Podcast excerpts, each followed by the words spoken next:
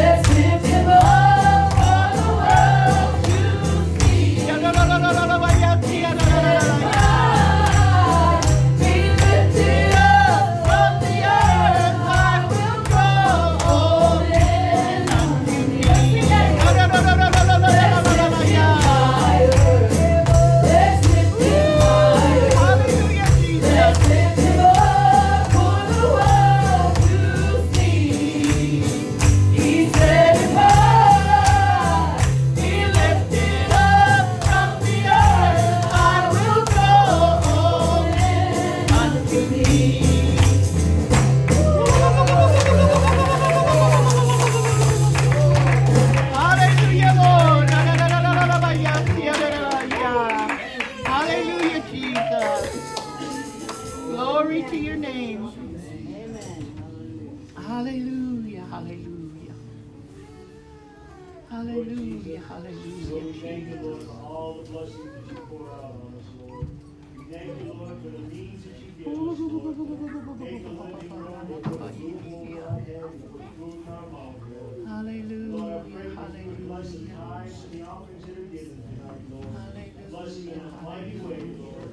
Lord.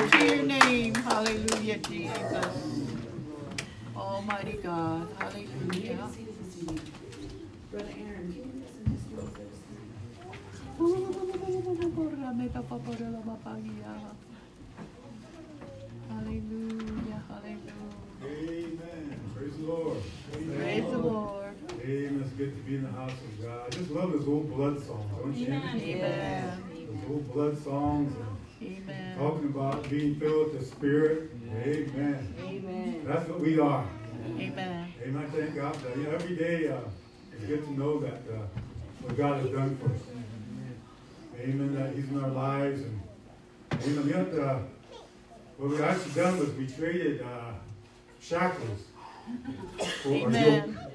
And the yoke is far better Thank you, than Jesus. most shackles, I'll tell you that. Day before we was uh, lost and undone. Go out.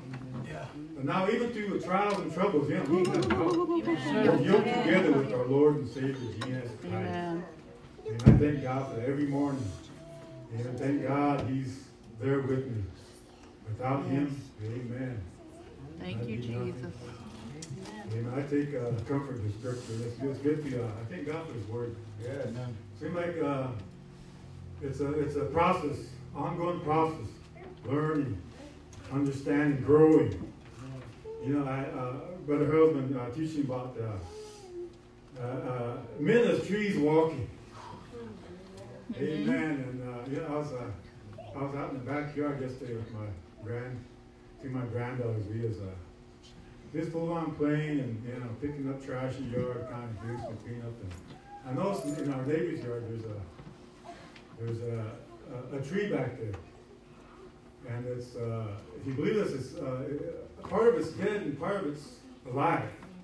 It's a pretty big tree, big around, But then it shoots up and there's about four four branches that go up and uh, a couple of these branches they're alive because you know, there's, there's, there's leaves, it's green, it's growing, but the other branches are all dead and dried up. And I was thinking, man, yeah, what an analogy, huh? Uh, a tree can one, one, one part being alive, one part being dead. And sometimes, you know, I was thinking, you know, that's how maybe sometimes we are. Yes, sir. And, but what part of us is living? Talk about That's it. the. Wow. That's Amen. Uh, I, I, you know, that, that spiritual man needs to be alive. Yes, sir. Yeah. There's that inner man that needs to be thriving and growing. Amen. And yet the Bible says to, amen, quench not the spirit. If one part's dead, you know, that part's not, amen, it's not getting enough Holy Ghost. But thank God, Thank you, thank Jesus. God that He's doing for us. Amen. The Bible says, by, amen, your fruit shall know them. Yes, sir. Amen. Our fruit is unto holiness. So I thank God for His Word, and uh, always looking forward to what God has for us tonight. The Word of God is good. Yes, sir. Amen. Praise And so is His presence. Amen. And we all have an opportunity to give God the glory. So now is our time. Amen. So whoever wants to stand up and, Amen. Brother Dan. Praise the Lord. Praise the Lord. Praise the Lord. First, I want to welcome Robert here. This is Man. Yes, my sir. coworkers. All right. He lives on the, he I mean, he works on the other stack. He's over on the other side of the stack. I never, I can't never see him. Glad you're here, Robert. Um, You know, uh, this morning, uh, uh, uh, what we were talking about in Sunday school and everything, and, um, you know,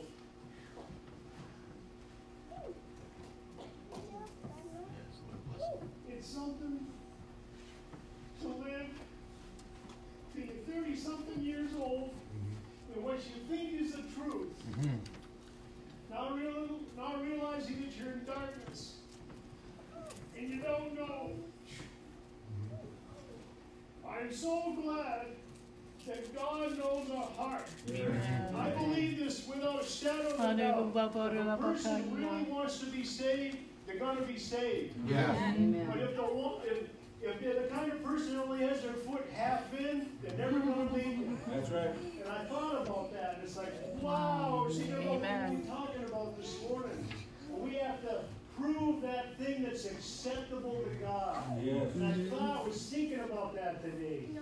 And it's like, we can get so wrapped up in this world and stuff that does not matter. And you spend all that time doing it, and then you come to the realization, look at all that time I just wasted. And it's like, wow. And, you know, and it was, it's awesome when he's talking about us being in the fellowship, and being with each other, and encouraging one another, and all that. And that is so important. And I seriously, I couldn't wait to get here. Amen. I'm sick. I feel lousy. But it's like, man, he is homesick, we're both sick, and uh, but I said, man, I really want to go because. As the Pastor said something, he was right. If you're sick, the best place you can be is right here. Amen. Amen. So, uh, and I don't feel sick anymore. So I'm so glad I'm here, and I'm so glad I'm walking in the light, and I'm so glad I know the truth. Amen. Amen. Thank you, Jesus. Amen. Amen. Brother Rich. Praise the Lord. Praise the I Lord. I just got to stand up and praise God for being able to come here tonight. It's, I don't know. I used to think, before I got saved, I used to watch and think, man, how could they want to go to church so much? It looks boring. You know, what, why? What I always ask myself, now I know why. You know, when you come into contact with the living God and He does a work in you and He changes you, He saves you in, in more ways than one. That last song they sang that in my father's house there's a place for me. Mm-hmm. Anybody that has ever struggled out there in the world, homeless or, or neglected or forsaken by family or whatever, when you felt lost and aimless, it's beautiful to know that right here there's a place for you. That he he says that he would that none should perish. You know, and it's beautiful to come here and, and as a Christian like myself, being traditionalist, before I came to the Lord, man, I got persecuted, called names, and because they were so used to the old man, the mm-hmm. alcoholic, the drug addict with the foul mouth, mm-hmm. that when I came to this and they changed, they thought it was a facade or that I was trying to impress somebody. Mm-hmm. But it's what the Holy Ghost does in you. It makes you not want to be that same person. I'm thankful for that through all because I've had man my one of the people I hold dear to me, my uncle. I look up to him. He's like a father figure because I didn't have a dad, you know. And, well, when I came to the Lord, holy cow, he tore into me, called me every name in the book, and said I was this and that, and it hurt me deep. But that was kind of one of the first moments I knew that God was working on me because though it hurt, all I could tell him was that I still love you. Mm-hmm. I still love you, and I'm praying for you. And gee, that made him even more mad, and he went off more and more and more. But I'm thankful that I have God, you know, to control me in those situations that changed my mind and my heart. I'm thankful to be able to come here. I look forward to it, like Brother Dan said. Before on a Sunday, you couldn't pry me away from a football game. Now I don't care. I want to get here. I want to come see my coach. Woo, You know, I want to play my position in this team right here. You know, so I'm thankful to be in the house of God. and Nowhere else I'd rather be. Thankful for the Holy Ghost, that anointing that I feel. Man, the worship has been beautiful. Thank you, Jesus. I encourage you all to continue to get out of that shyness or reserved state and just let Him have His liberty. I'll greet you all in Jesus' name. Robert, I'm so happy to see you here. I hope we see you more and more. And greet you all in Jesus' name. Praise the Lord. I love God and I'm thankful we have each other as brothers and sisters. And it was nice because uh, um, me and Adrian and uh, Brother Paul and Sister Amber, we had some good fellowship. You know, we got a good old study called Perfection. And, you know, it just went along with certain things in our lives and it spoke to us. Know, it spoke to us. But like he says, he says in uh, 1 John 1 7, but if we walk in the light as he is in the light, we have fellowship one with another. And the blood of Jesus Christ, his son, cle- cleanses us from all sin. You know, I'm thankful for my brothers and sisters and being in this fellowship, you know, being in the church of God because we all have something in common, you know, is living for God and serving him and um, we won't get offended or get on each other if we, when, you know, we're doing that same thing, you know, we're encouraging each other, because we're all, we go through things, but God, you know, He brings it, brings us through everything with His Word, you know, and we're able to fellowship, you because it's His light, you know, as long as you're living for Him, you're gonna, you're gonna have that love for one another, you know, and, um, do the right thing for each other, not, not only for yourself, but for everyone else too, you know, I thank God for all of you, I thank I thank you for the pastor, and I just love. You know? I'm so glad we can have that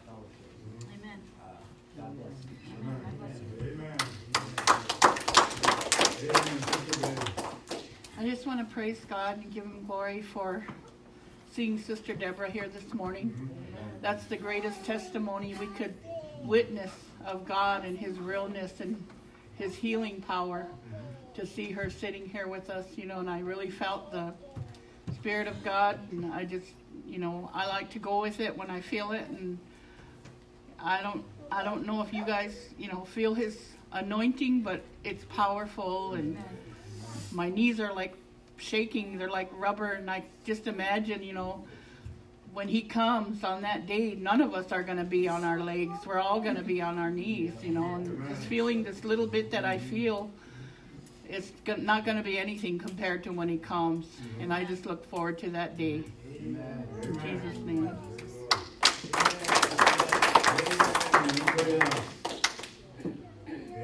thank you jesus Amen.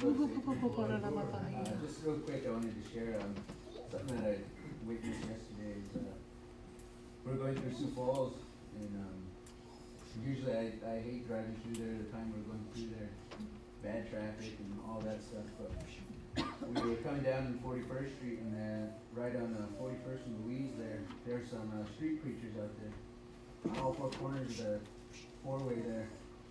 They had signs up and had their Bibles up, and there's people walking up to them and talking to them, and you know, it was just it was awesome to see God being promoted for once. You know, it was too many times. You know, we go we went out to eat the other day, and you know, a guy walks up trying to have sign petitions to legalize marijuana and all this other stuff. You know, it's we always see that in you know the world being promoted and thrown in our face. But yesterday it was really good. You know, seeing his name on a big sign for everyone to see, and you know, I was uh, telling my wife that, that choked me up yesterday. Seeing a little, a little uh, boy, you know, probably JoJo's age, maybe younger, out there Praise God. quoting scripture and promoting God like that. It uh, brought me back to when Brother Javier was here. And he was talking about how he knows his neighbors. And he asked us, you know, do we know our neighbors? Do We go and talk to them about God. hmm And just it it just brought back that same fire that you know that preaching brought back. It's like, you know, what are we really doing? And um, it's awesome. It's awesome being called out. You know, this morning it was like me and Brother Sinner were talking about. It was like hitting the nail right on the head. Everything that's going on. It was like God just tailor fitted that message this morning. And I, I thank him for that. He knows what he's doing and I never want to stand in the way of that. You know, there's so much souls out there that need this. It's, it's, it's sad. It- It's sad watching them go the route that they are, but it's even more powerful reading that God's word confirms that, you know. Mm-hmm. God's word already told us that this is going to happen. Mm-hmm. So it's, Thank you, Jesus. I feel for them, but at the same time, you know, it's just reassuring me that God's alive and well today. Mm-hmm. That His word's Amen. true, and you know, it's just every single day we wake up with a benefit. You know, every single day we wake up knowing the the real God. We don't have to put our trust and our faith in something that's unreal, something that's not even alive. You know, a, a idol. But you know, I'm just thankful for everything. Watching, you know, my uh, mother-in-law every step of this from the night we uh, found out what happened until, you know, uh, seeing her so anxious for church this morning. It was, uh, just reminds you to not take this for granted, you know. Every day is a blessing that you're able to get up, normal functions, to go out there and walk, talk, and everything the way God built you to, you know, and it's, it's something to see that even when she was unable to stand or speak or anything like that, She's still praising God, you know. Amen. Amen. So I just thank God for everything that He's working on, you know, even the things that we're unaware of right now. And I just, you know, I want to tell you guys I love you, and I'm so thankful to be here beside all of you, you know, serving the one true God. Amen. Amen. Amen.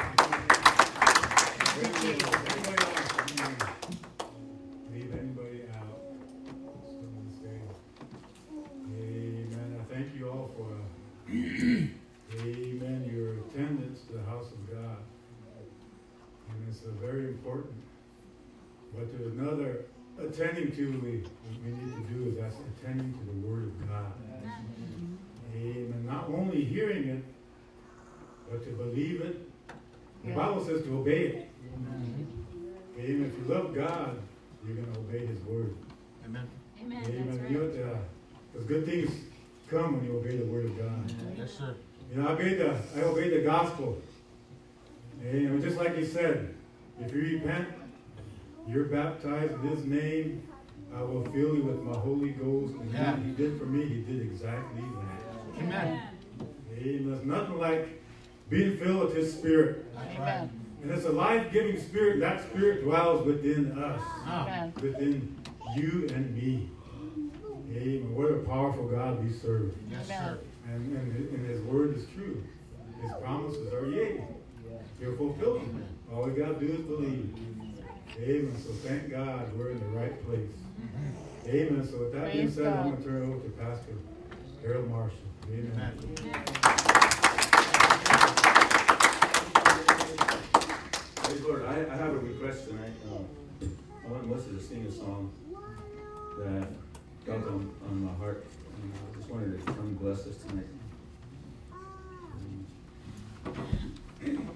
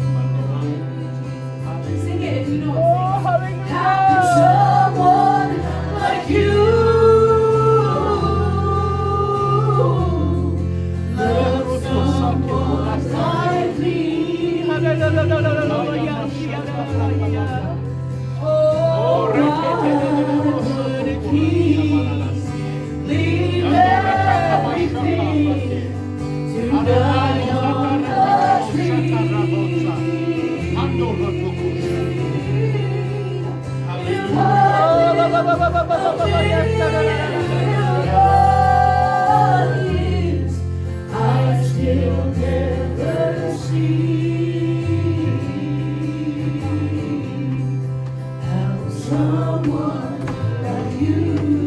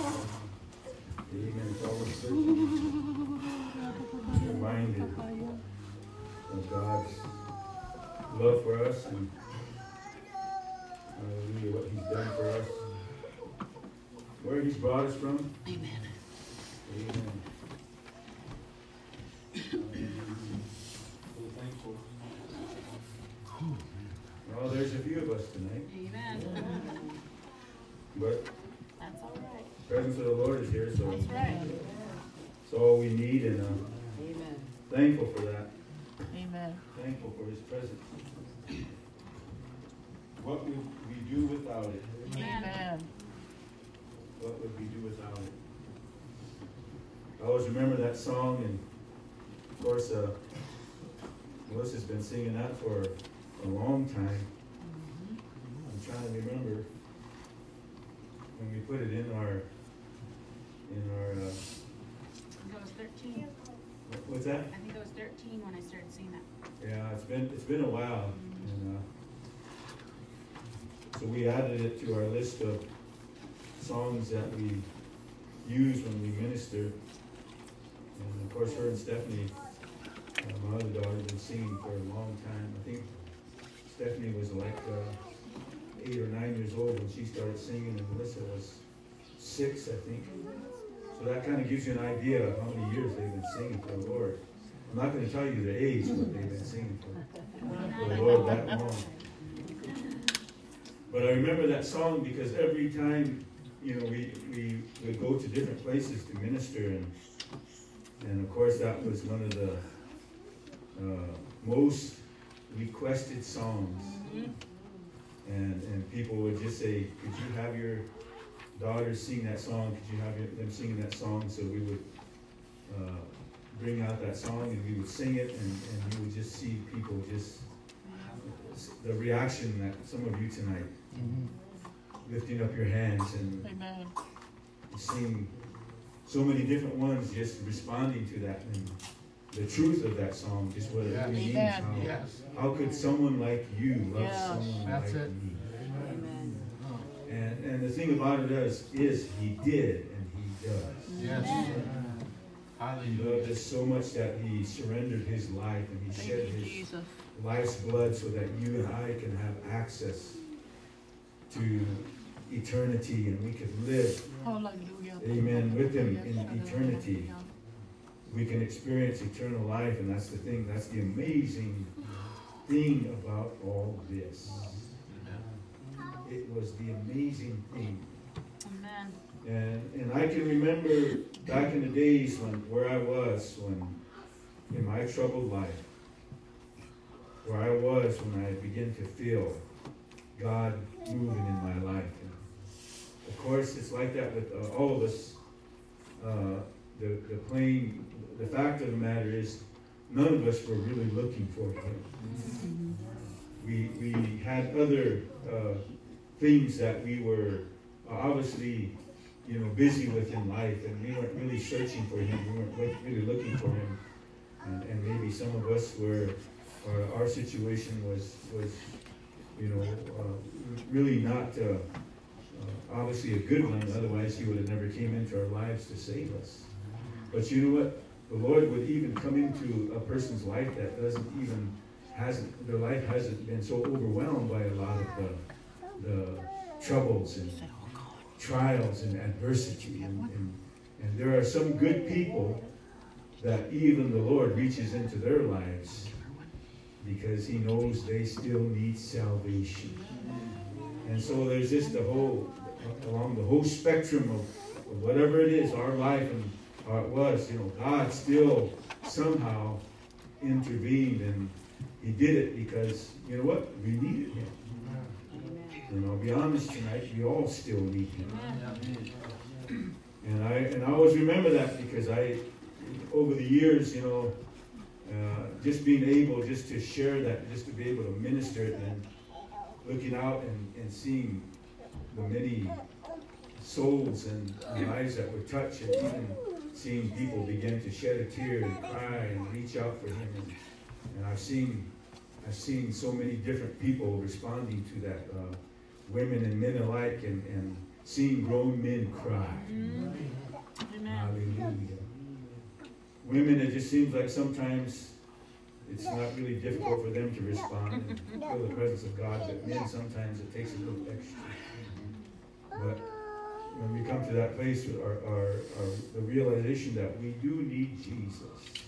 How many of you can say that this evening? Amen. We need Jesus. Yes. I believe that's, that's why we're all here. Yes.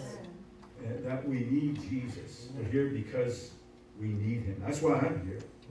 I've been serving the Lord for uh, uh, 30, 30, almost 39, becoming 40 years pretty soon. I've been serving the Lord. I've been preaching the gospel for uh, 34 years. But you know what? I, I evaluate my life right now. I still need him. Amen. I still need him. Yes. Praise God. I still, amen. We, we, we face the elements of the world and, and we cannot overcome, we cannot be uh, victorious. Uh, and the only way that we can uh, have victory and we can be like the Apostle Paul said, we can be more than conquerors, is we can experience that through Him. We can come to Him and He can. I heard somebody mention deliverance tonight. We all need deliverance. Yes. We all need deliverance. Praise God. We all need to experience deliverance. We need to be set free. We need to be, amen, set at liberty so that we can worship Him.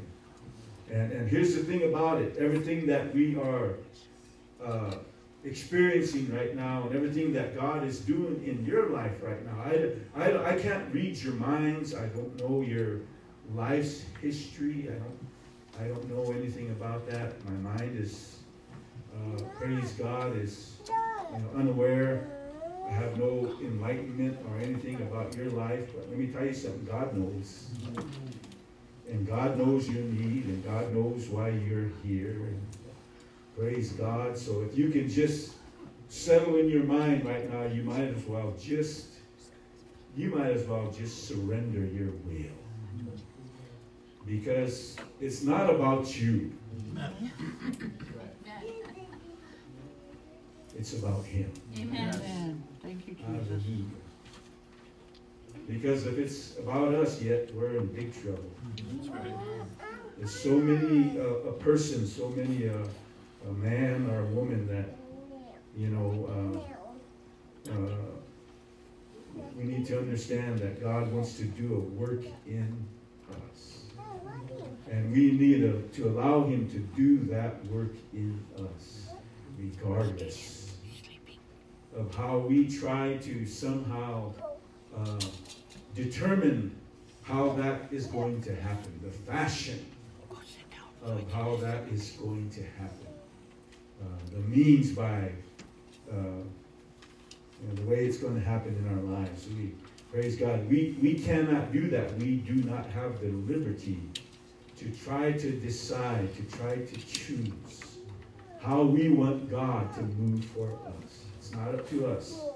Praise God. That's all Him, and that's His the work that He does in this. It's all about Him. Like somebody said, we have to take the I in in I. And we have to be bent and we have to bow. We have to surrender our will so that the I becomes a seed for Christ. Christ in us, the hope of glory. God could have that glory in your life. He can have glory in your life. And that's that's the whole thing about it. You know, I just I'm amazed.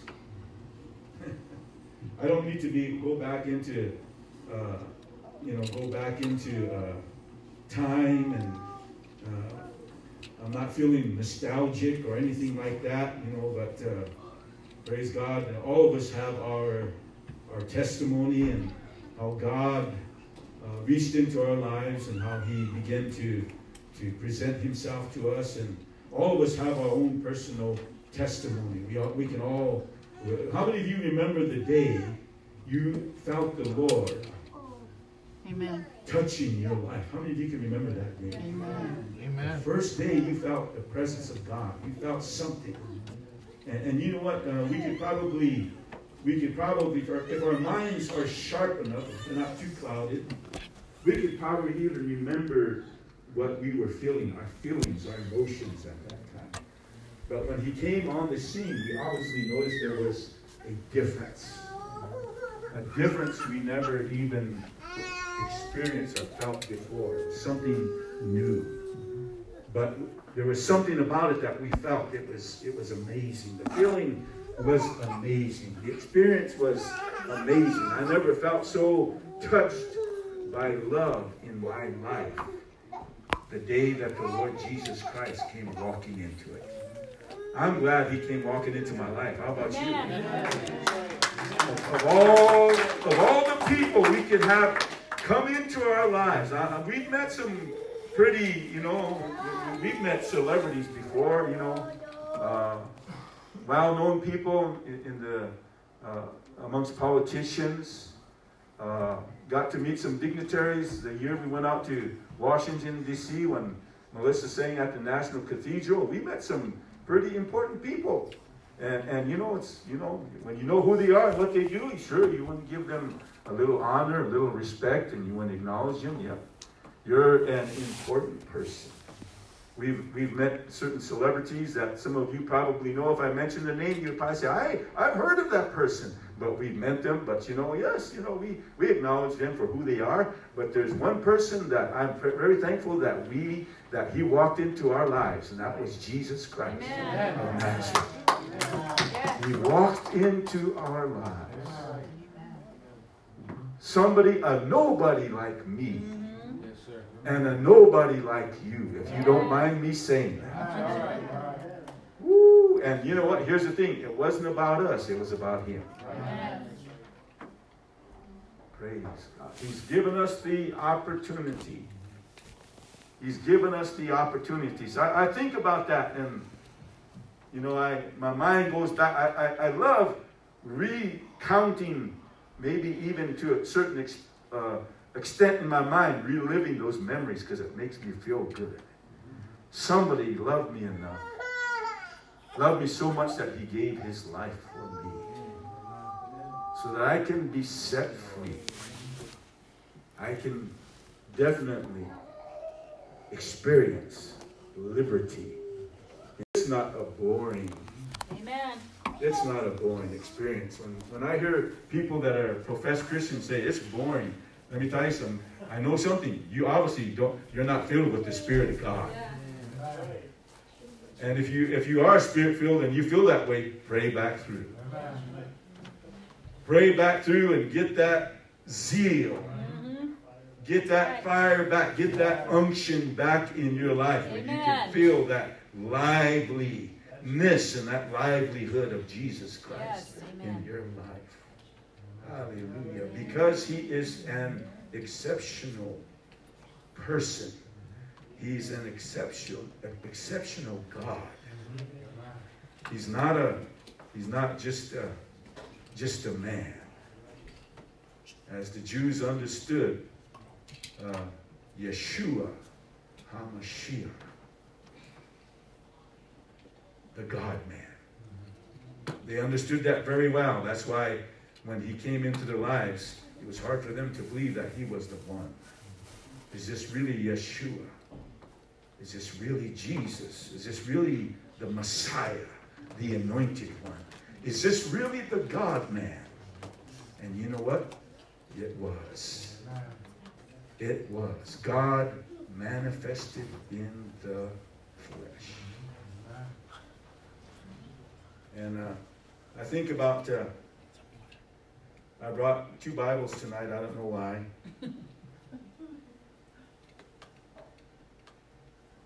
but I think about, uh, you know, I was hear Brother Dan talk about his, and I always love listening to him testify about his experience and what God called him from. It always ministers to me because, like I say, all of us need salvation. Yeah, that's right. All of us need salvation. Amen. We need to be saved. And if you have a, a connection with Him somehow, if you have a connection with Him in your life, that's good. Keep that connection. But, you know, I, I think about, you know, we're, we're in a situation and, and, and uh, in our lives, and sometimes we don't really realize or understand the, the fullness, the fullness of, of God's intervention, if I want to say it that way. The fullness of his intervention. Did you know that the Apostle Paul, when he was speaking to Timothy, he mentioned to Timothy that he said, I am the very chiefest of sinners. I am the, probably the most, uh, if, if you want to put it that way, he said, I was the, the worst of the worst. I was the lowest of the lowest. That's what the Apostle Paul said. Here was a very educated man. If you read your Bible, he was he was uh, taught at the feet of Gamaliel, and amen. He was he was an educated man. He knew the scriptures. He knew the Hebrew scriptures very well. He could he could quote every probably every passage. He could probably uh, dot every I and cross every T, so to speak. He knew it. He knew it very well. But even his knowledge and his experience was not sufficient. Right. Amen. Amen. Woo. Wasn't sufficient. All the education. Huh? And, and I'm, I'm pretty sure he said that you know, when he was testifying to the churches, he said, you know, I, I can boast about myself. I can boast about my my lineage. You know, I'm, a, I'm from the tribe of Benjamin. And, he said, concerning the law, he said, I was faultless. I, I kept the entire law. I did what you know what I was expected to as a good as a good Jew. Huh? I, I, I, I, I was subject, I was obedient to the law. There's some of us in here that are probably like that. Hey, we're, we're structured people. We, we, have, we have structure in our life, and, and praise God, we, we, we go by the book to say, and that's how the Apostle Paul was. He, he went by the book. But yet, you know what? He was missing that one very element. Right. Woo, that personal experience. That personal experience. Hallelujah. I tell you what, when you come face to face with God, your life will change. And you know, he, like he like he said, he thought he was doing God service, but he found out he wasn't. He, he wasn't even close to God. Hallelujah. If you would stand with me in, in honor of the word tonight, um, I want to read a passage of scripture out of the book of Philippians, chapter 1. And I will do my best tonight, God. And, uh, but I, I, I felt this in my spirit tonight. Felt this laid upon my heart, so I'm just going to minister it. And uh, the Bible says in the book of uh, Philippians, chapter 1, verse number 12, it says, But I would ye should understand, brethren, that the things which happened unto me have fallen out rather unto the furtherance of the gospel. Everything right now, and, and, and of course, when he's writing this letter to the church at Philippi, he's writing it from Rome. He's in, he's in captivity in Rome, and he's writing it. He's obviously held there in prison by the, word here, uh, so that my bonds in Christ are manifest in all the palace. That, that word, palace, and in all other places, the word comes up Pretoria, Praeteria, Praetorian, referring to the Praetorian Guard. In other words, the royal guard of Caesar's household. That's where he was. And so here, here is saying, he's saying that.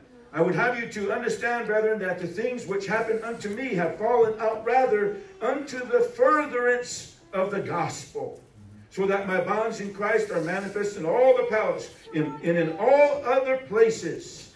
And many of the brethren in the Lord, waxing confident by my bonds, are much more bold to speak the word without fear.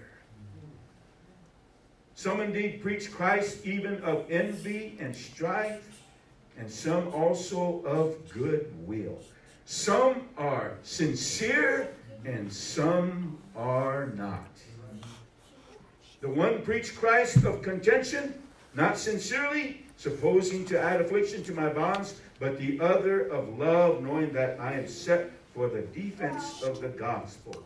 What then? Notwithstanding every way, whether in pretense or in truth, Christ is preached, and I therein do rejoice, yea, and will rejoice.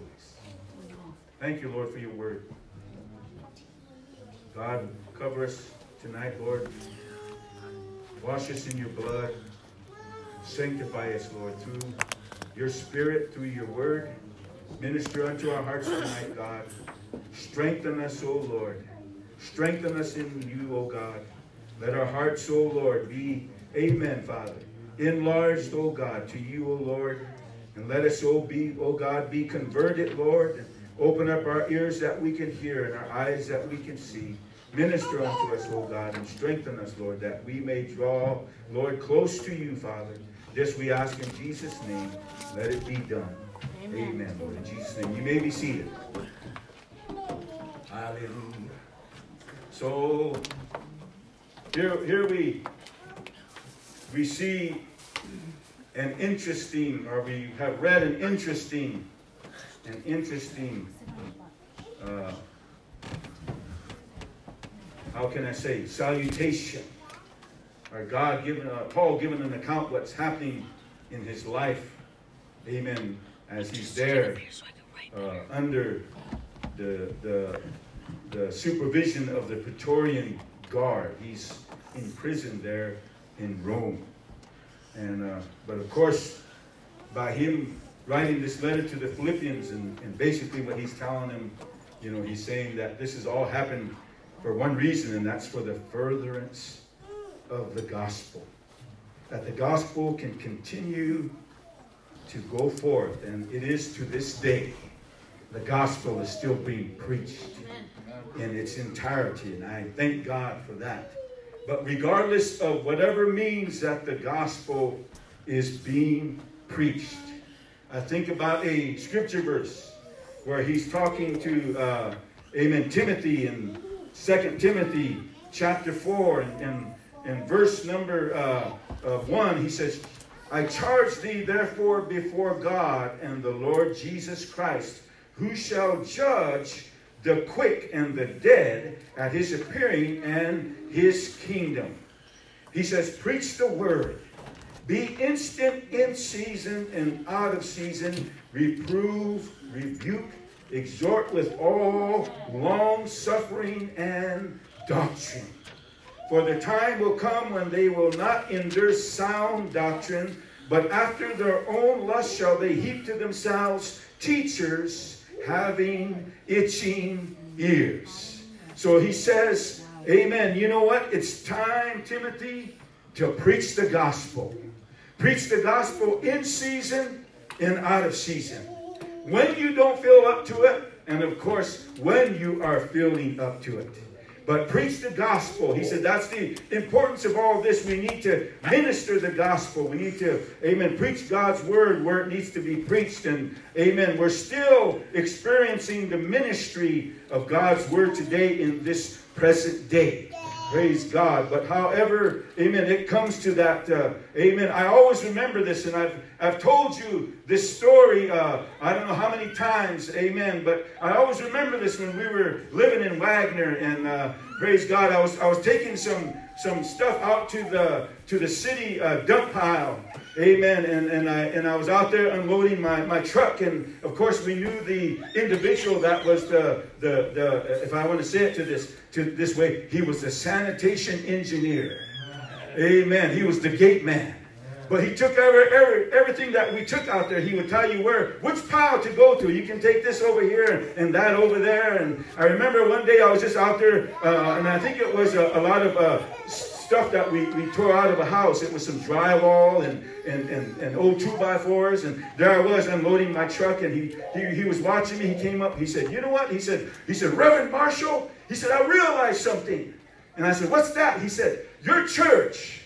is the only church in this city, in this town, he said, that, that, is, that gives the, the casino competition. And, and I thought about that, and, I, and I, that was strange coming from Elmer.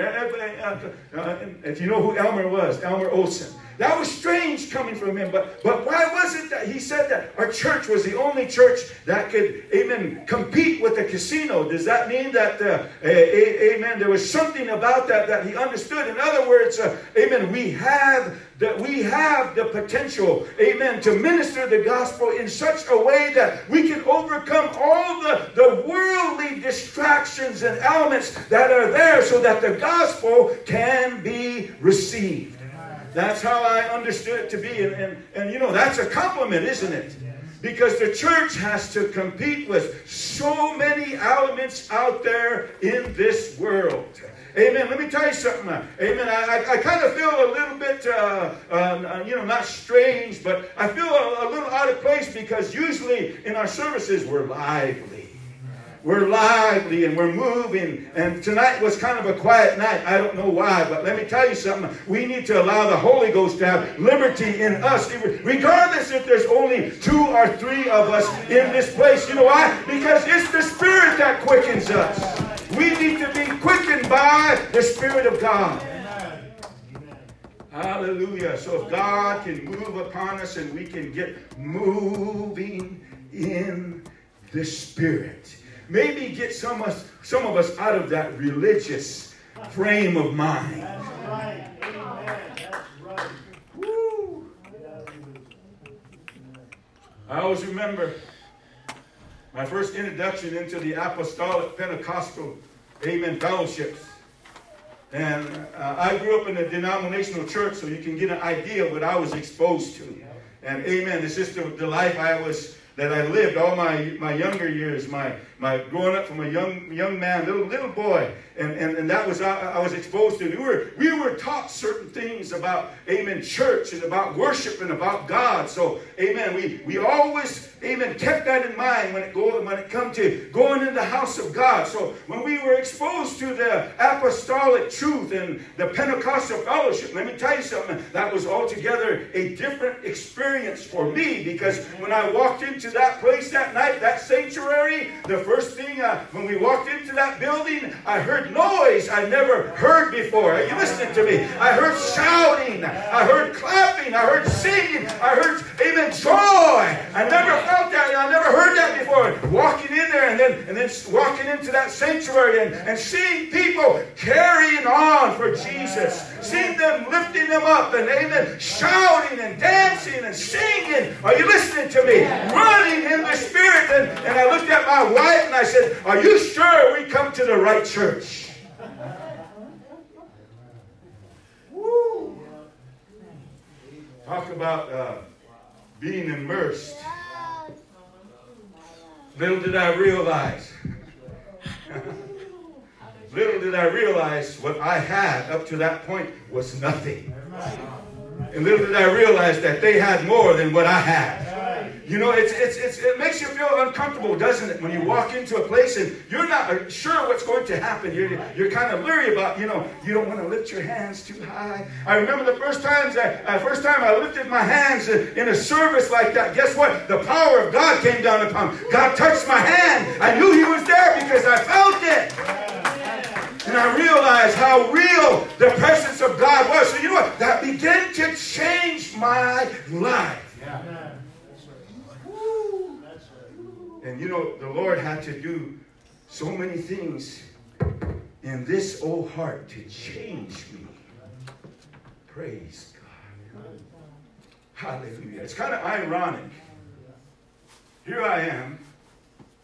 I'm, I'm Native American. I shared that this morning.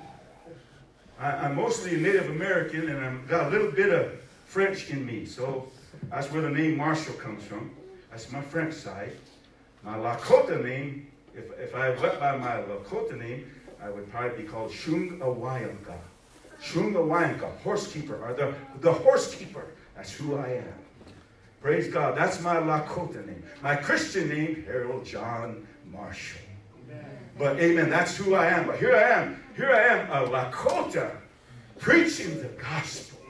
And I always remember going down into the, the southern in, in Georgia, and we stopped in Tennessee. We, we stopped at a restaurant right by the Nickajack Dam. And amen. We went inside to use the restroom, we came out, and there was this gentleman standing at the back of our car with his arms crossed, and he was looking at our license plates. He said, So you're from South Dakota? I said, Yes, we are. He looked at me, he said, uh, you're, native, you're, you're Native American? I said, Yes, we are. He said, What tribe are you from? I said, We're, we're from the, uh, we're from, we, they call us Rosebud Sioux, but if, if you really want to call us who we are, I said, We're Sichalu Lakota. He said, Oh. He said, You know, I, I'm just, he said, I'm so mad at, at the, the, way this country has handled the, the relationship between you and, and, and the government. He said, the way they, they stole your land and, and the way that they put you on reservations and they shoved the white man's God down your throat. Come on.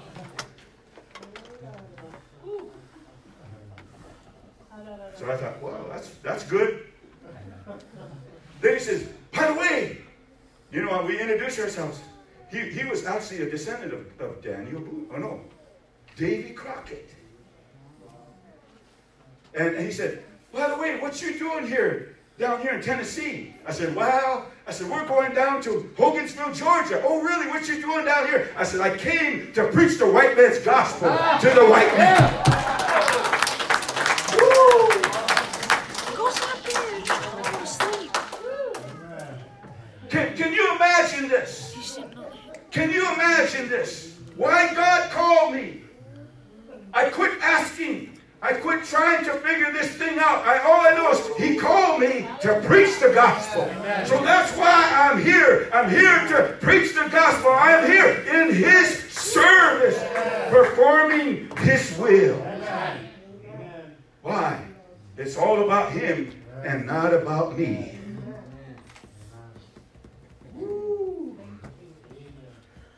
Why God called me here to Vermillion, South Dakota, and here I am.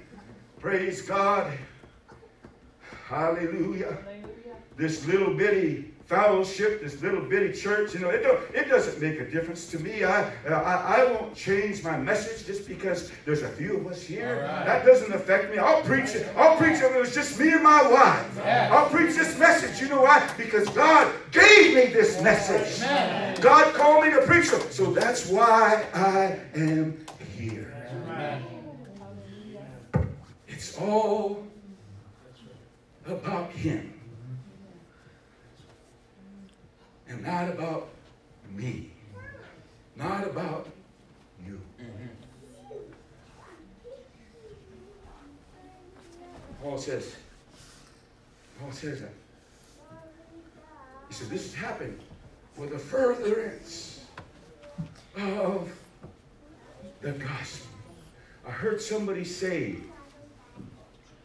I heard somebody say this. If you really want to be saved, you can be saved. Yeah. Huh?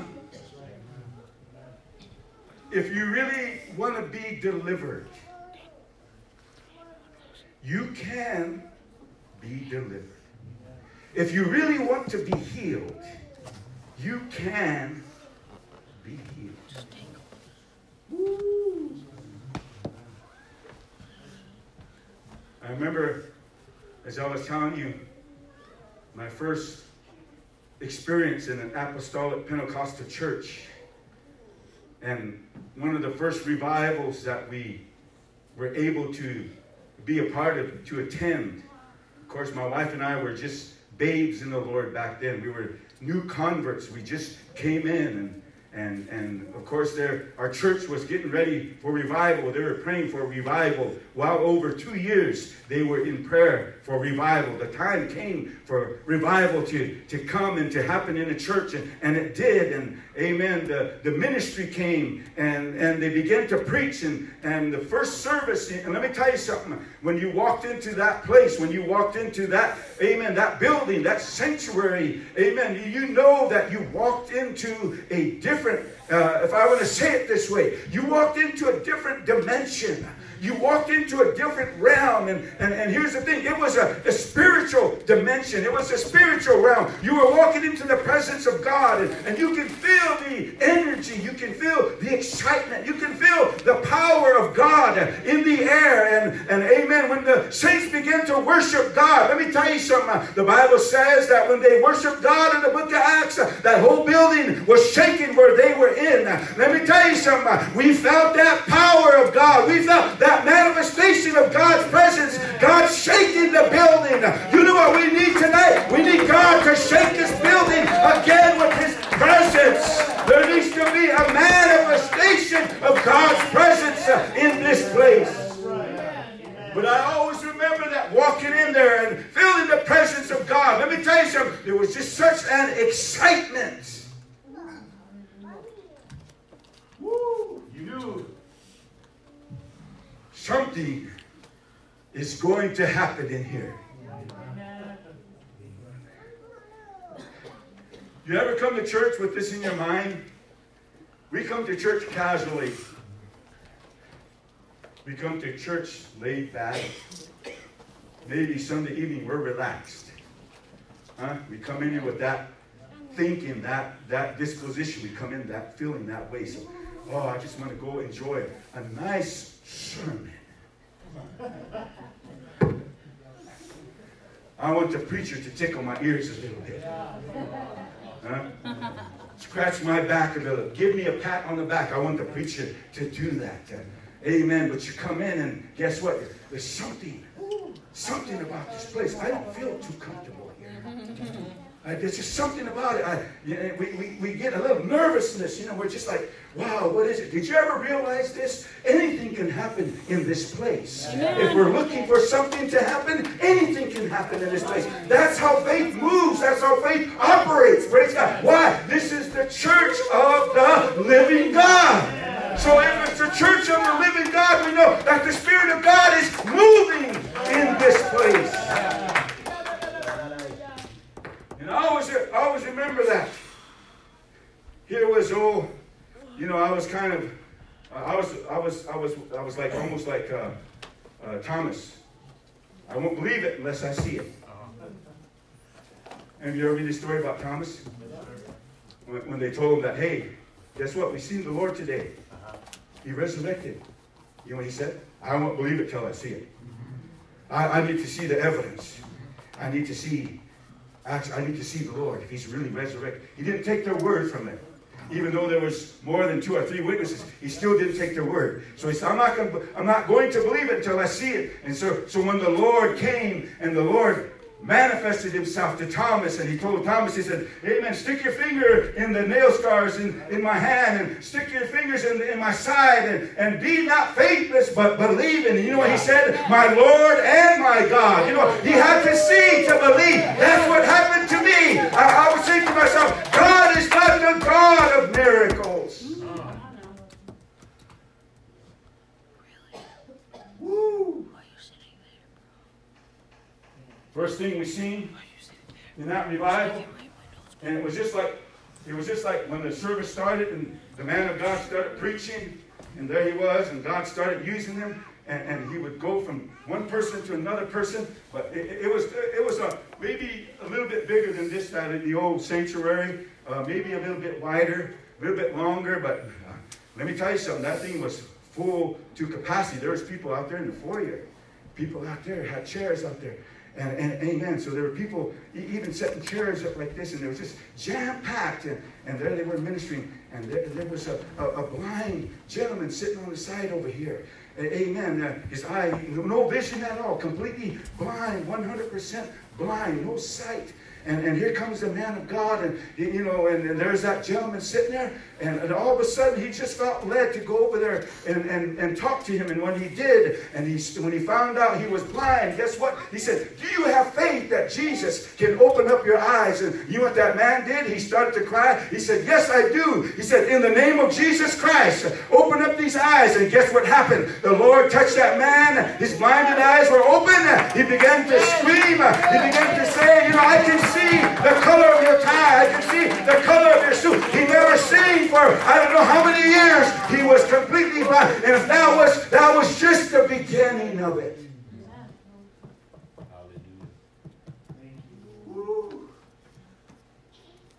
Can you imagine? Now, I'm just sharing with you my experience. I was no more than right here to right where that person was that was sitting there when the man of God prayed for him. But this person, let me explain the way he came in. He came in, he was he had those uh, they're, they're not crutches, but it's a special kind of thing that they walk with. And he had a he had a, a, a, brace on this side. It was attached up here to his hip, went down his leg. And at the end of that brace, there was probably a, a stump on it, a, a rubber piece that, that basically the, the reason why it was, was that big was it, it, it evened up the, the length of his leg so his leg could be the same length as the left leg, his good leg. But the one thing about his foot, his foot was probably no bigger than my hand. That's what his foot looked like. His foot was like that, and there he was. He came walking in, there he was sitting there. And, and when, the, when the Spirit of the Lord began to move, and there we were, and we were up there, uh, uh, you know, not praying, we were just watching. And here they come to that gentleman, and the man of God says, Do you believe that Jesus can restore, make that leg whole? And that man begins to cry. He says, I, I believe he can. He said, We're going to pray for you. You know what they did? He said, Take off that harness from your waist. They took it off. They took off that brace. He put his leg out there. And he said, In the name of Jesus Christ, restore this leg whole just like the other. And guess what happened? That leg began to grow out. And those toes began to develop in his foot, and his foot began to grow out like this. You can hear, you can hear, you could hear a little snapping and popping. And, and you can see that miracle take place. And here I was, here I was, a skeptic, an unbeliever. And, and right before my very eyes, I seen this miracle manifest. Let me tell you something. If you were there, and if you seen what I seen, guess what? You wouldn't be sitting in your seat right now. You would probably be up dancing and shouting because God did that for, for that person. Guess what? God can do the same thing for us. So, so you can understand my immersion in all this. Woo.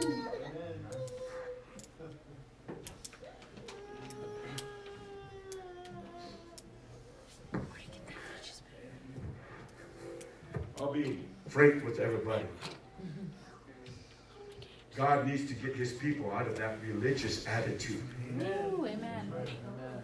God needs to move us out of our religious spirit, our, our lack of faith, and our lack of the Holy Ghost. Amen.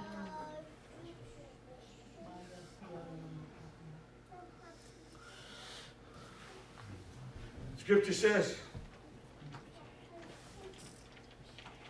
the Apostle Paul, of course, he was known as Saul. I guess the reason why the name difference, you know, after he was converted. You know, whoever uh, Luke wrote the book of Acts, and of course he called him Saul. But later on in, in his epistles, you know, people refer he referred to himself as Paul, but I guess from what I understand, that's the Greek translation of the Hebrew Saul. That's what I understand, so that's why they call him Paul. He was known as Saul. But Saul, the Bible says in Acts chapter 9 and verse number 1, and Saul, yet breathing out threatenings and slaughter against the disciples of the Lord, went into went unto the high priest and desired of him letters to Damascus, to the synagogues, that if he found any of this way, whether they were men or women, they might bring them bound unto Jerusalem. If he found any of this way, woo, any of this way,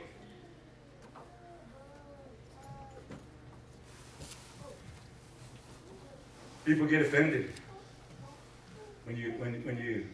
Uh, I heard a person get offended when they were talking, and somebody said, "Well, you people." And the person's response is, What do you mean by you people? What you refer to me as? Well, you people, in other words, we're just kind of putting them into a category, I guess. You people. But here's here's here's uh, what the scripture says. People of this way.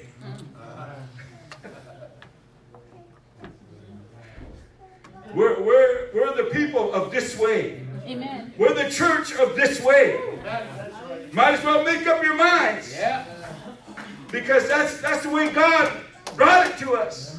We're people of this way. Praise God. We we are uh, praise God. We we have really we understand what it is to to have and to live the Pentecostal experience. One person said, Oh, I know who you are. You're one of them. Yes, I am. He said, You're Jesus only.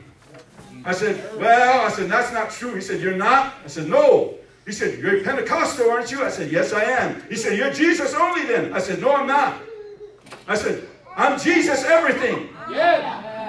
I said, Jesus is the Father. Yes. He is the Son, and He is the Holy Spirit. They're three, but one. Amen. So I'm not Jesus only, I'm Jesus everything. Because that's what the New Testament teaches. So when they say, you're of this way, they're kind of segregating you and putting you uh, way out here on this side. You know what? I used to be on that side. I went from one extreme to the other. Huh? I went from one extreme to the other.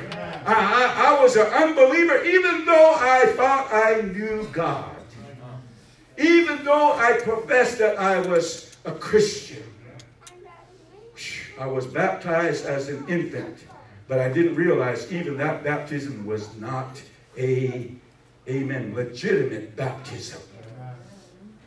Hallelujah. Sprinkled water in my head, and they said, In the name of the Father, Son, and Holy Ghost. And, and they almost got it right. They almost got it right.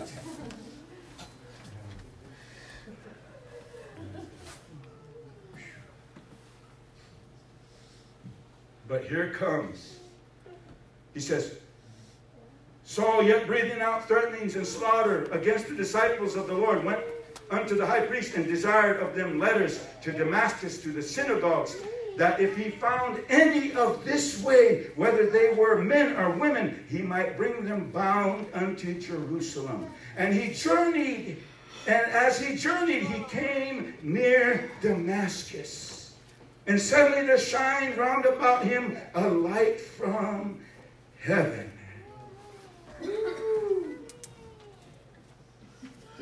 Let me just kind of put something here. Here was a religious man. He was a religious man. Praise God. Zealous. Zealous. And here he was thinking he was doing God's service. I'm doing this in the name of the Lord. I'm doing this for the Lord. But little did he realize he was he was not really doing it for the Lord. Huh? He was actually against the Lord. So he- here was a religious man that was on his way to Damascus to, to apprehend any person that was of this way. I wonder how they said that. Mm-hmm. Hey, are you of this way? Mm-hmm. Huh? Are you of this way?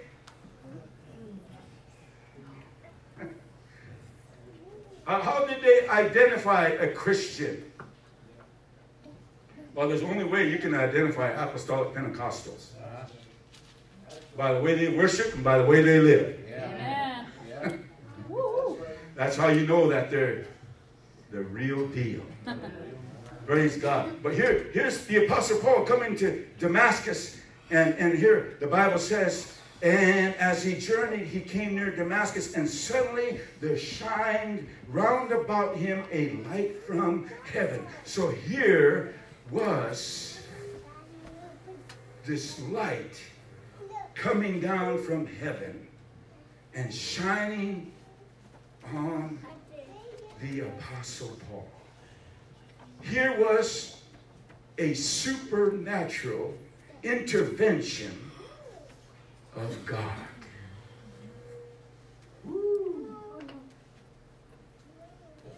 What would you do if you were walking down the road and all of a sudden this beam of light just shined down upon you? What would you do? You would say, That's not natural. That's not normal. Praise God. You could probably say to yourself, I'm not in Hollywood, am I? Huh? And here was Paul heading his way to Damascus. Here comes this bright light shining right upon him. God had to stop him dead in his tracks. God had to get his attention. So there was this light, and it shined right down upon him. And the Bible says, and he fell to the earth. He fell to the earth and heard a voice saying unto him, If the light wasn't, amen, something that would move a person, if that wasn't enough evidence that something wasn't really natural, here comes a voice from whatever direction it came from, probably from heaven. Here came this voice, and this voice, the Bible said, saying unto him, Saul, Saul, why persecutest thou me? And look what Saul says. Saul, Saul is a Hebrew, he's a Jew. Huh? He understands Old Testament scripture. He knows about Yahweh, Jehovah. And, and, and, and praise God, you know, of course we know that there were silent years after Malachi the prophet. There were 400 silent years until John the Baptist. So, uh, amen, the, the Jews never heard that prophetic utterance. They never heard the, the voice of God in, in, in that fashion. But here was Saul on his way, praise God, to Damascus, and there was this light that shined down upon him. And, and pretty sure the light was so immense that the Bible says he fell to the ground. Can you imagine being right there in that situation? God intervened into Paul's life. Now here's something. I guess I don't know. Maybe maybe it's maybe it's uh, the degree of our stubbornness. Maybe it's the degree of our unbelief or our doubt. Maybe it's the, the, the degree of it. Maybe if we say, oh, I, I don't believe in that. You know what? And, and a lot of people that are professed Christians will tell you, I don't believe in miracles no more. Those are things of the past. They were things way back then. I don't. God doesn't do that anymore. Well, why does the Bible say Jesus Christ the same yesterday, today, and forever? Why does the Bible say He hasn't changed? He's the same God, and God will intervene in our lives, amen, in the manner that He chooses to intervene. But here, here was Paul, and here was this light shining, and, and to add to it, here comes this voice Saul, Saul, why persecutest thou me? So he heard this voice speaking. And he said, Who art thou? Lord. Who art thou? You obviously knew it was, it was a higher power. That's right. Huh? and here's, here's this Jewish mind. There's only one God, that's Jehovah. So who is this? Who is this speaking to me? Who art thou, Lord? And then and here it comes. I am Jesus whom thou persecutest. It is hard for thee to kick against the pricks. And he trembling and astonished said, Lord, what wilt thou have me to do? And the Lord said unto him, Arise and go into the city, and it shall be told thee what thou must do. In other words, God said, You need to listen to what you need to do. As I said earlier, it's not about us, it's about Him. Thank you, Jesus. So here we see a intervention on God's on God's on our behalf from the Lord. God reaching into our lives. And so we see this happening. You know what? If, if, if the Lord can change Saul, he can change anybody. Woo. If he can change Saul, he can change anybody. God says, here, this, this is kind of like how it's like. This is this is the word of God. This represents his word. Okay? This is the Lord coming into our lives. And the Lord says, I want to, I, I want, I'm going to do a work in your life. I'm calling you to be a witness for me. And I want you to take this word and I want you to speak this word to whosoever will. Hmm? I want you to take this word. So what do you do? You take God's word. You take God's word and you say, here, here, here's my word. Take it. And take it to wherever I tell you to go. So what do you do? You receive God's word, you take it, and you go and you share that word that God has given you to whosoever will. You know why? It's all about Him and not about you. You're just the messenger. And so that's what happened to Paul. Let me tell you something about our God. He is a supernatural God. Huh? He is a God that, praise God, He's a phenomenal God. He, he is a God that is alive. God is not dead, He's very alive. He's moving, He's living, and we live in Him. Our beings, we, our life, uh, amen, we, we live in Him. So He is a living God. Woo. And there's some in here that the Lord definitely wants to use. Huh? He wants you to take His word and He wants you to go with His word. Hallelujah. That's how this year God is calling you to take His word and go with His word. That's how it works. It's not about us. It's about Him. Amen. It's about Him. God gives you His word. You take his word, you take his word, and you go. Praise God. Because it's not about us. It's about him. Right. It's about him. This message is his message.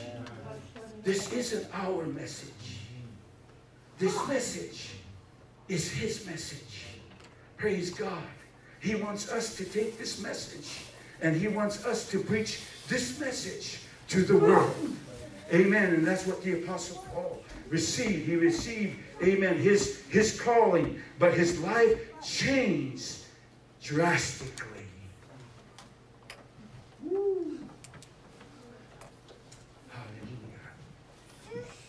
So think about this, saints. Think about this. I want to preach the gospel. I want to witness.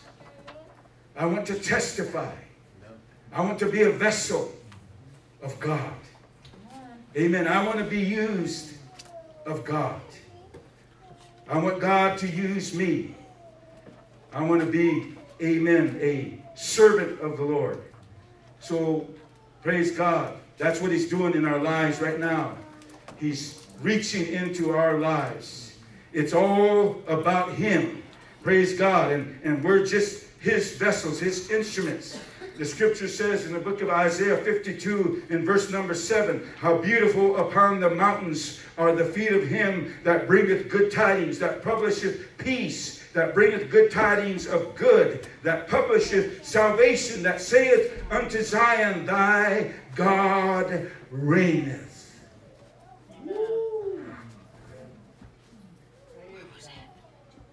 So here we are in 2019. Here we are. And God has given us, amen, this responsibility, this calling. And as He said in the scriptures, as He commanded us in the scriptures, go ye therefore and teach all nations, baptizing them in the name of the Father and of the Son and of the Holy Ghost. Praise God. We understand that. That's our commission. That's the great commission that so many, amen, look to and so many, amen, obey.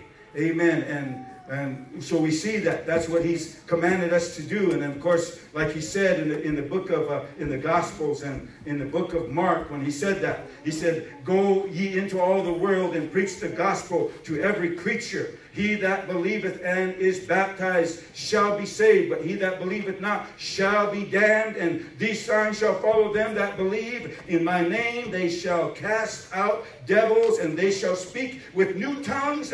They shall take up serpents, and if they drink any deadly thing, it shall not hurt them. And they shall lay hands on the sick, and they shall recover. Woo.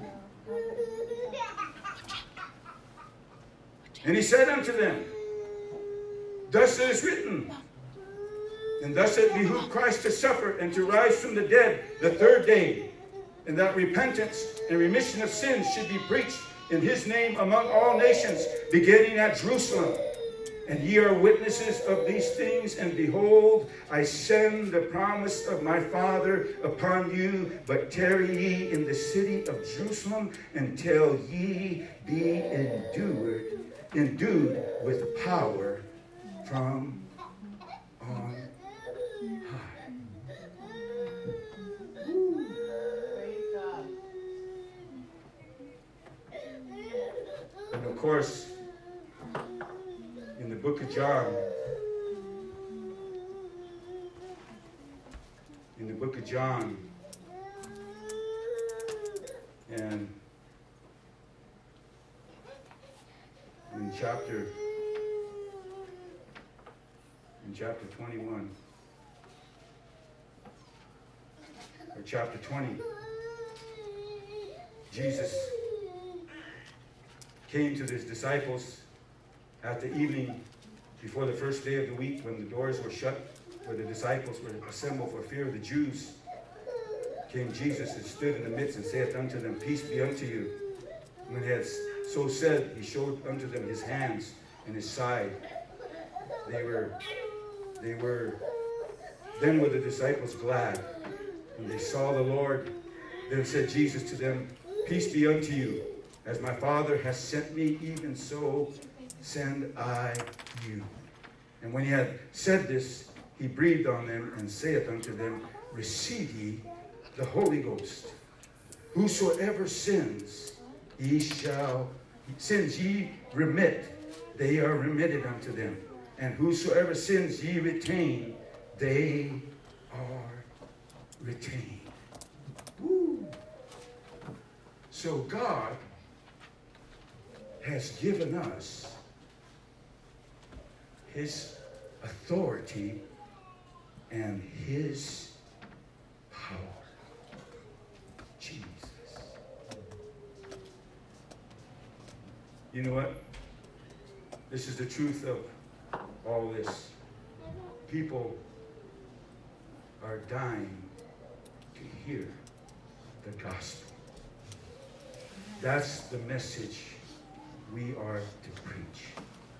Nothing less, nothing more than the gospel of Jesus Christ.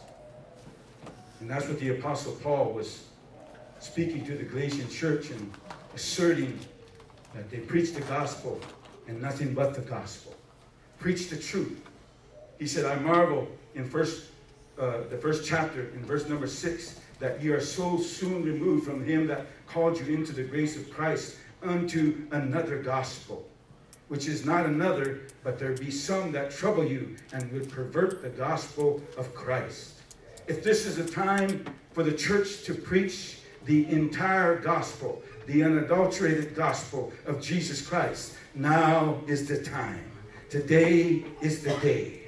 So he says, But though we or an angel from heaven preach any other gospel unto you than which ye have which we have preached unto you, let him be accursed. In other words, any other messenger, any other angel from heaven preach any other gospel unto you than that which we have preached unto you, let him be accursed. As we said before, so say I now again, if any man preach any other gospel unto you, let then that ye have received, let him be accursed.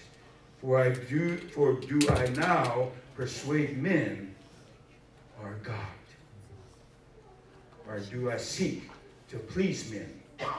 For if I yet please men, I should not be the servant of Christ. This is, this is where it gets to the personal part of it. He said, But I certify you, brethren, that the gospel which was preached of me is not after man. Amen. This message wasn't given to me of man. For I neither received it of man, neither was I taught it, but by the revelation of Jesus Christ. Hallelujah.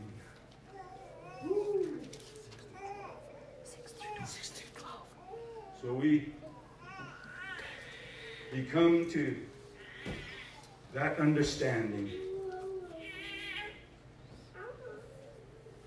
You know, I've been, I still do a lot of studying, a lot of research. Still trying to retain knowledge and understanding, trying to do my best. And I believe every child of God needs to do that. Study to show thyself approved unto God. A workman that needeth not to be ashamed, but in rightly dividing the word of truth. That's what that's our obligation, that's our responsibility as the people of God, as children of God, to know the word. You're going to find out once you apply yourself to the studying of his word, you're going to find out God is going to reveal some things unto you. And you know what? Here's the thing. Here's the simple thing about it. When he comes and he brings the, truth to you, it's going to narrow down a lot of knowledge and information that you and I have been exposed to. And the truth is going to shine a light on all that.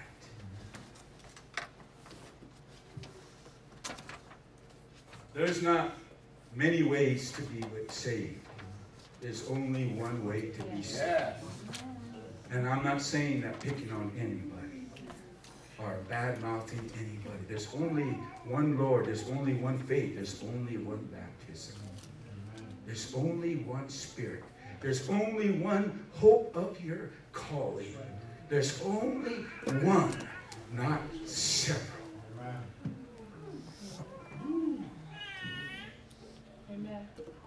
And see, that's why I appreciate about this the revelation that God has given to us, that He's given to me.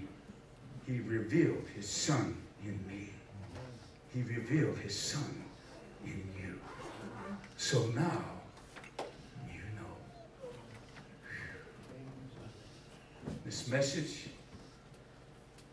is really a different message than all the others that we have ever heard. So I'm thankful tonight, church. God called us. It's not that we are to receive the Lord. Oh, I accept the Lord.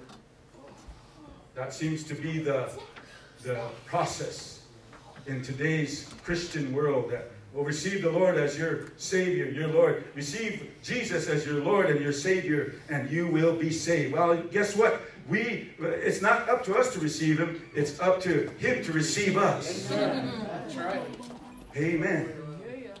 It's, it's the other way around, and people say, uh, you know, uh, to me, it's like putting it like this: you have a choice. You can allow Him to come into your life. You're, you're, you're, uh, guess what? If you allow Him to come into your life, and you're, man, you're accepting Him, and you know what that means? That means that He has to change who He is for you to accept Him.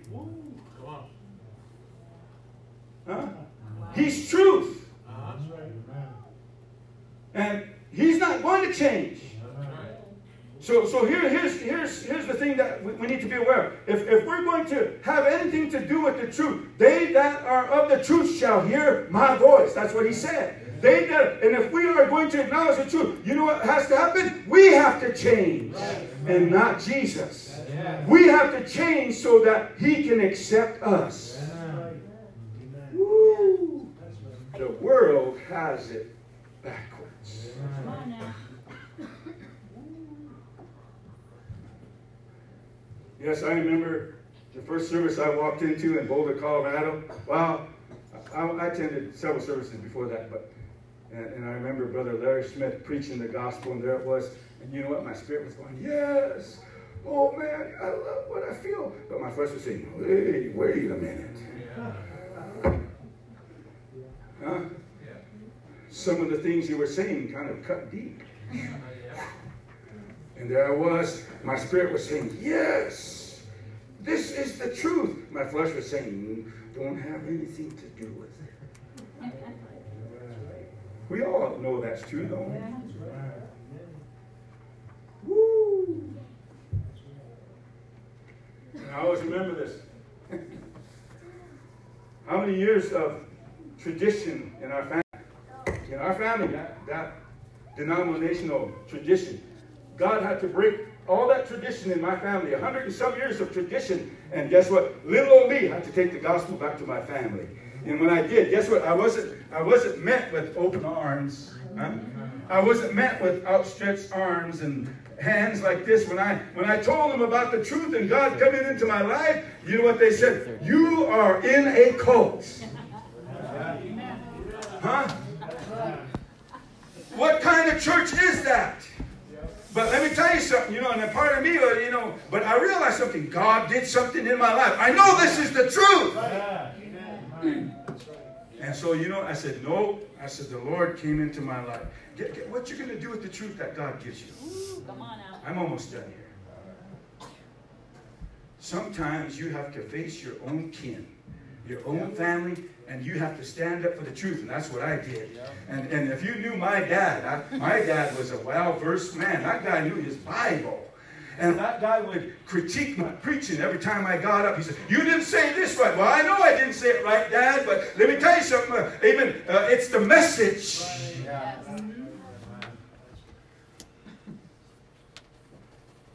But you know what happened?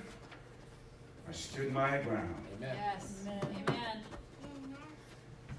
I faced my uh, uncle who was a minister in that church, and of course he went to seminary and he studied Greek and he studied Hebrew, so he had some understanding. And amen, he wanted to talk to me one time, so I said okay. And uh, of course I met him, but but when I took my Bible and I went down to, to and, and took us about a good hour, maybe hour and a half, and there I was. I didn't have the the schooling, the education. I didn't go to seminary. I, all I had was the Holy Ghost and the Word of God. And here he was, and he started just to blast away and try to explain why God doesn't do that anymore. So I said, Well, why does the Bible say Jesus Christ the, the same today, yesterday, today, and forever? I said, Show me in the scripture where God changed, amen, the plan of salvation. They don't believe you. Guess what? He couldn't find it in the scripture. That's right. So after about an hour and a half, he gave up trying to talk to me about it. And you know what he did? He excommunicated me from the church. But you know what? I love the truth. That's right. Amen. Thank you, Jesus. Woo! I love the truth. Yes. I know what God did for me. I know what I experienced. I had my own Damascus experience. Yeah. Amen. When that light shined down upon me and I heard God speak to me. You know what the Lord told me? He said, Open the book. And I was sitting there in our, apart- our apartment. My wife went to church and I was sitting in our apartment and he said, Open the book. For whatever reason, I, I, I, did some work for a Presbyterian minister. In payment, I said, Give me a Bible. He gave me a Bible. It was a King James. I didn't know how to read King James. But he opened the book. I opened the book. I didn't know where to go. I just opened it. And guess what? When I opened it, guess where the book fell to? John chapter 3. And I began to read it. I began to read it and I read through that chapter. I said, man, this is, uh, what's he talking about? Being born again. Being born again of the water and the spirit and all this. And I closed it and I was sitting there thinking. And all of a sudden this voice again comes, open the book. So I grabbed the book and I opened it up again. And lo and behold, Acts chapter 1. And I begin to read Acts chapter 1. I went to Acts chapter 2. Repent and be baptized in the name of Jesus Christ for the remission of sins. You shall receive the gift of the Holy Ghost. For this promise is unto you and to all those who are called. God showed me this is what it is to be born again. Oh, but.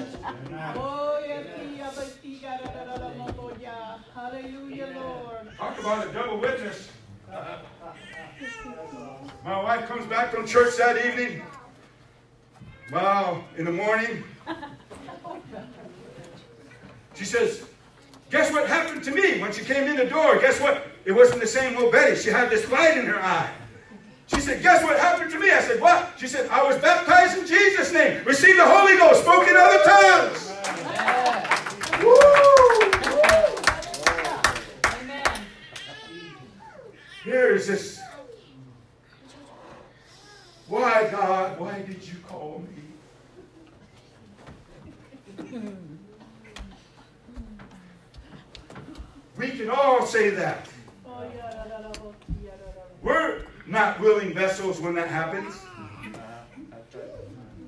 Why do you kick against the pricks? Huh? We're not willing vessels.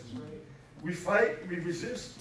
But God says, hey, I'm, I'm, I'm taking you that direction.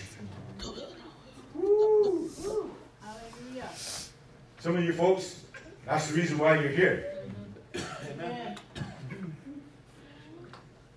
God is steering you in that direction. Amen. You can't kick against the pricks. Yes. You know what that is? That's like a cattle go. To get cattle to move in a certain direction, you reach out there and you just go, boom, boom. Yeah. Mm-hmm. Huh? Come on, go this way. God's doing that to us. That's why you're here. Make up your mind. That's why you're here. Amen. Amen. It's not no coincidence that God would reveal his truth to you. Did you know this? The Bible says, don't cast his pearl, don't cast his pearl to swine. Don't cast your pearl to swine. Yeah. Obviously, the Lord must want you to pay attention to something. Hallelujah. And, and when you make a stand for him, I was the best alcoholic. I was the best drug addict. Uh-huh. Huh? I lived hard for the devil. Woo! I can tell you a lot of shame stories, which I don't want to. But I lived hard for that. We all know what it's like, don't we? We, we lived in sin, we lived in debauchery, we lived in fornication and all that stuff, that stuff we don't want to talk about. But guess what? We lived hard in it. I lived hard in it all my life. But guess what? I'm glad that Jesus came into my life, turned my life around. So I thought to myself, if I lived hard in it, I'm going to live hard for Him.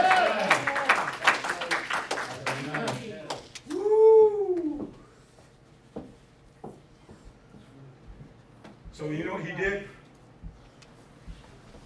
I was filled with the Holy Ghost before I was baptized in Jesus' name.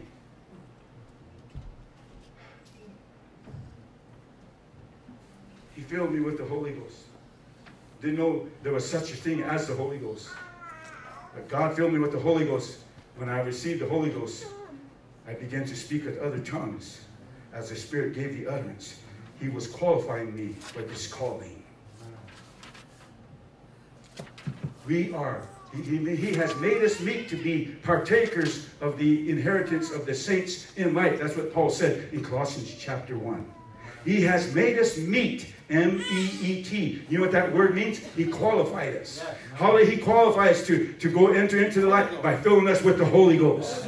By filling us with His Spirit, His Holy Spirit. He filled us with it. He's qualified us, amen, to be filled with the Spirit. And to take on his name. You know why Jesus' name baptism is essential? The blood is in his name. And even all the Pharisees and the Sadducees understood that. That's why they, they told the apostles, don't preach any more in this man's name, intending to put his blood upon us. Wow. Praise God. So when you're baptized in, why are people afraid to get baptized in Jesus' name? I had, I've had the opportunity to witness to a lot of people about correct, the correct way of baptism. I said, they said, well, well, Matthew 28, 19. Yes, we believe Matthew 28, 19. We baptize according to Matthew 20. We baptize in the name of the Father. We baptize in the name of the Son. We baptize in the name of the, of the Holy Ghost. And you know what that name is? Jesus.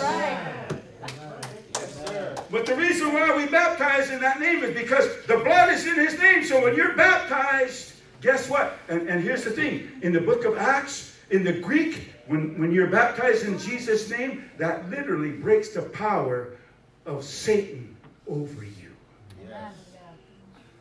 You're no longer belong to him. Now you have been justified, you have been sanctified by the name of our Lord and by the Spirit of our God. That's what Paul said.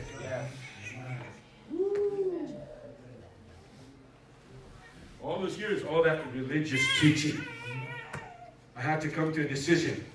And you know what? I had to, first thing that came to my mind was this my mom and my dad.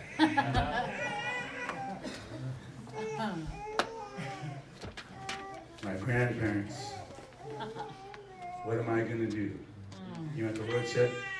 Preach the gospel. Ooh, hallelujah. Preach the gospel. Amen. Guess what? Two years later, my grandma gets baptized in Jesus' name. About a month later, she got filled with the Holy Ghost. Yes. Laying in her bed, 84 years old, lifting her hands to worship God. The Holy Ghost came upon her. She starts speaking in other tongues. God filled her with the Holy Ghost. Guess what? My mom baptized in Jesus' name. Amen. Filled with the Holy Ghost. My sister, my eldest sister, baptized in Jesus' name. One by one. Ten years later, guess what? My dad baptized in Jesus' name. Filled with the Holy Ghost. God began to move. Why? Because he told me to preach the gospel.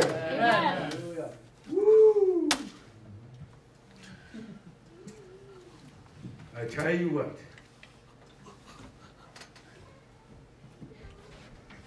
That's what we need to do this evening. That's why we are here.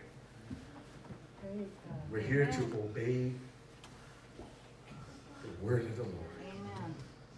Hallelujah. We're here to obey and do his will. Let's all stand. Thank you very much for your patience. Thank you very much. Praise the Lord. God is good.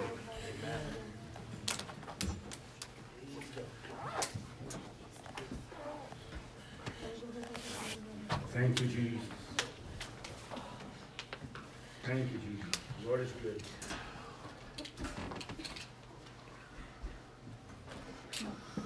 Paul said, For you have heard of my conversion in time past in the Jews' religion. How that beyond measure I persecuted the church of God and wasted it.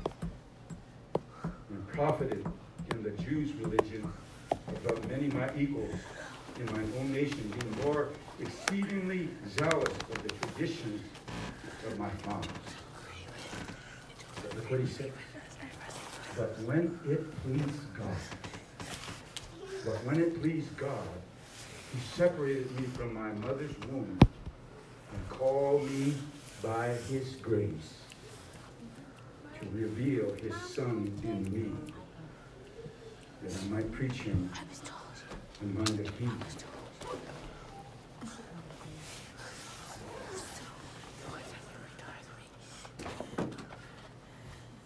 Now, I wish I could tell you, I wouldn't, I wouldn't be conscious, but All first happened to me, I willingly accepted it as an opportunity. God had to deal with me. God had to deal with my understanding. I had to, I had to eat humble pie. I had to overcome my fear. I had to understand that I had to love. God wanted me to love Him more than anybody. that I knew.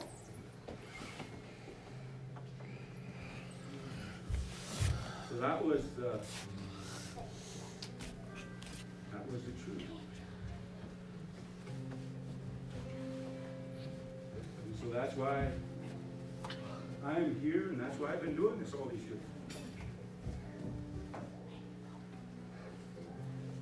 God had to use a Lakota Richasha. I'll translate that for you.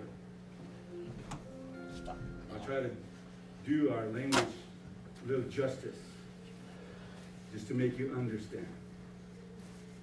But God had to use a Native American man to preach to you the gospel.